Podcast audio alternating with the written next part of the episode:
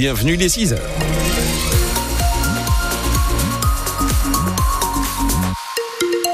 Sur la route, les conditions de circulation sont encore correctes ce matin. Le trafic reste fluide. Il y avait un accident tout à l'heure sur la 25, terminé. Pour l'accident, repris du trafic, plus de difficultés cette heure-ci. Thomas La Calé. Oui, on a du moins ce matin, pas mal de moins, température négative, moins 3 degrés pour les minimales, c'est dans le Termonnois, moins 2 degrés dans la métropole lilloise, moins 2 degrés également à Maubeuge, du 0 degré sur la côte d'Opale, pas chaud aujourd'hui, les maximales jusqu'à 1 degré, c'est inférieur au normal de saison. Le point positif, c'est qu'il n'y aura pas de pluie, temps plus ensoleillé sur la côte, plus nuageux sur l'est de la région. Et Thomas, avec ces températures négatives, les sinistrés du Nord et du Pas-de-Calais craignent le pire pour les prochains jours. Le froid s'installe alors que l'eau amenée par les crues de ces derniers jours stagne encore par endroits, que ce soit dans les maisons, dans les caves ou dans les rues. À la station de Merville, par exemple, le niveau de la Lys atteignait encore cette nuit 2,90 m contre 1,46 m le 1er janvier, le week-end dernier. L'eau se retire petit à petit, mais pas assez vite pour que les habitants touchés se réjouissent. André Flageolet, par exemple, le maire de Saint-Venant, entre Merville et Aire-sur-la-Lys. L'aide des crues a commencé. Nous sommes à moins 10 cm. À peu près, mais le nombre de routes impraticables reste identique. Et nous avons pris d'ailleurs un arrêté d'interdiction de passage de poids lourds, tellement les routes sont fragilisées.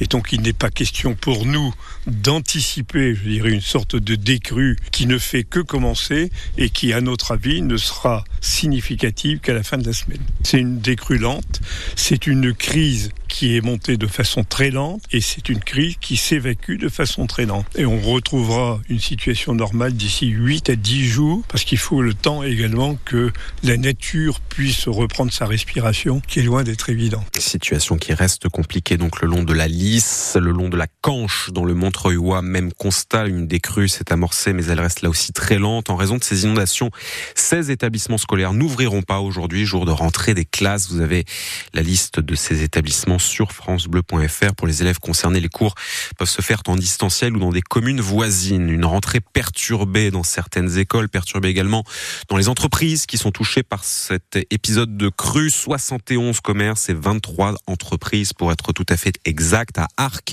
Ce sont près là de 15% des commerçants et des artisans de la commune qui sont concernés. Damien Demain préside le groupement qui les représente, la Dynamique arcoise. Si on prend en compte les commerçants et les artisans, on va être sur 20 à 25 entreprises touchées. Et je parle personnellement que des petites PME. Il y a des entreprises qui en ont pas pu reprendre leur activité depuis novembre. Il y en a qui devaient reprendre le jour même leur activité et d'autres qui commençaient à peine à se remettre, à reprendre un chiffre d'affaires, une activité normale. Donc là, pour certains, c'est une vraie catastrophe physique pour leur commerce, mais vraiment psychologique, parce que se prendre ça une fois, bon, on remonte à cheval, on y retourne. Une deuxième fois, je peux vous dire que là, j'ai des messages où il y en a, ils n'en peuvent plus. Parce que c'est chez eux, c'est leur outil de travail, c'est la famille, et donc vers qui on va se tourner. Dans son dernier bilan, la préfecture du Pas-de-Calais estime à plus de 2000 le nombre d'habitations touchées par cet épisode de crue. Sur France 3 hier, le ministre de l'économie, Bruno Le Maire, a dit que les sinistrés n'auraient pas à payer 2 fois la franchise d'assurance pour ceux qui ont déjà été inondés au mois de novembre. Et pour ce qui est des réponses à apporter à ces inondations, réponse de long terme, le gouvernement s'organise de son côté, puisque selon l'Elysée, Emmanuel Macron a demandé à Elisabeth Borne, reçue hier soir, ainsi qu'à ses ministres, d'accélérer sur ce sujet. En attendant, la Canche et la Lys pleine sont maintenues toujours ce matin en vigilance orange. 6h04 sur France Bleu Nord, 2 personnes ont été tuées dans des accidents de la route dans le Pas-de-Calais. Et à Saint-Omer, tout d'abord, une femme âgée de 40 ans qui est tombée hier dans le canal de l'Aa avec sa voiture, accident qui n'est pas lié aux inondations selon les pompiers. Et puis à Bapaume, là c'est une jeune femme âgée de 20 ans qui est morte hier après avoir été percutée par une voiture. La victime était à pied. L'octogénaire au volant du véhicule a été emmené par la gendarmerie. À Roubaix, des parents d'élèves ont prévu de manifester ce matin devant le lycée Jean Moulin, rassemblement pour réclamer le remplacement de 5 professeurs absents. Ils demandent également que la sécurité soit renforcée dans l'établissement. Le rassemblement doit débuter à 7h15. Ce ne sera pas pour la rentrée des classes aujourd'hui, mais pour la rentrée de septembre, l'uniforme à l'école écoles, tenue unique pour les élèves. Plusieurs communes de la région se sont portées candidates pour expérimenter le dispositif. On a parlé ici même de Tourcoing, mais il y a aussi Denain avec l'école Michelet où les parents d'élèves l'ont voté pour. Au mois de septembre, les CM2 de l'école auront donc à leur disposition un kit 100% remboursé composé de 5 polos, 2 pulls et 2 pantalons. La maire de Denain, Anne-Lise Dufour, est elle-même pour cette expérimentation. Elle nous explique pourquoi. J'ai plein d'hypothèses que j'espère voir vérifiées, sans aucune certitude. Et donc, le fait de pouvoir tester va nous permettre de vérifier si oui ou non l'uniforme a des apports bénéfiques pour nos élèves, pour leurs résultats, pour le climat scolaire. Alors, tout d'abord, c'est très cher de pouvoir acheter la bonne veste, le bon blouson, le bon pull. Et s'ils n'ont pas ce pull, s'ils n'ont pas ce blouson, s'ils n'ont pas cette tenue, ils n'ont pas de copains. Ils sont ostracisés, ils sont harcelés.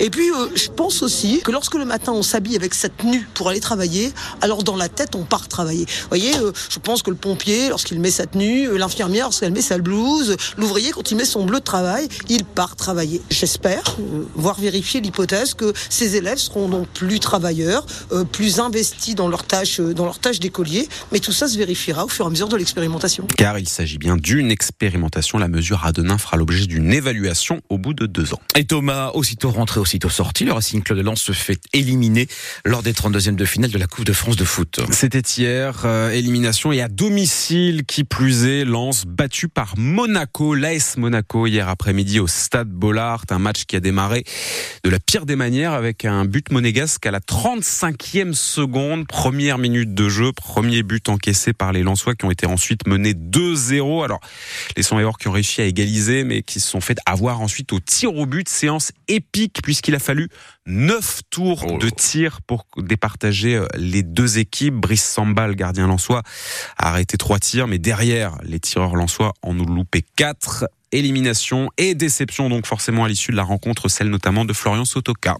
Beaucoup de regrets de sortir dès le premier tour de la Coupe de France parce que voilà, on voulait faire un beau parcours, on savait qu'on était à la maison, le retour à Bollaert, on savait qu'on jouait une équipe difficile, mais malgré ça on fait 20 minutes moyennes, voire très moyennes. Ils ont l'opportunité sur 2 erreurs de mener 2-0. Voilà, on aurait pu douter, mais malgré tout, que ça soit en fin de première ou en deuxième mi-temps, je pense qu'il n'y a eu qu'une équipe sur le terrain. Et je pense que quand on revient à 2-2, si on met ce 3e but, le match est plié. Forcément, on a beaucoup de regrets parce que, notamment les tirs au but aussi, parce qu'on savait qu'on avait une force avec Brice. Malheureusement, sur les 5 premiers, on a loupé 3, donc c'est difficile de gagner une séance de tirs au but quand on en loupe autant, mais voilà, ça fait partie du football et on a beaucoup de regrets. Les Lensois éliminés donc de la Coupe de France. Samedi, le LOSC s'est qualifié pour les 16e de finale. Qualification également ce week-end de Valenciennes, de Feignies-Aulnoye ou encore de Dunkerque. Nous aurons donc encore des clubs nordistes au prochain tour. Adrien Bray reviendra sur ce week-end de Coupe de France ce soir dans Tribune Nord à partir de 18h.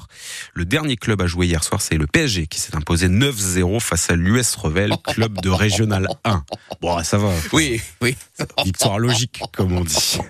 Victoire logique aussi peut-être aux États-Unis, puisqu'après la Palme d'Or au dernier festival de Cannes, le film Anatomie d'une chute cartonne de l'autre côté de l'Atlantique. La cérémonie des Golden Globes s'est déroulée cette nuit donc aux États-Unis à Los Angeles, et le film français rafle 2 récompenses, meilleur scénario et meilleur film en langue étrangère pour Anatomie d'une chute. Sacré également cette année le film Oppenheimer aux Golden Globes, film sur la création de la bombe atomique. Le film s'offre un triplé: meilleur film dramatique, meilleur réalisateur et meilleur acteur.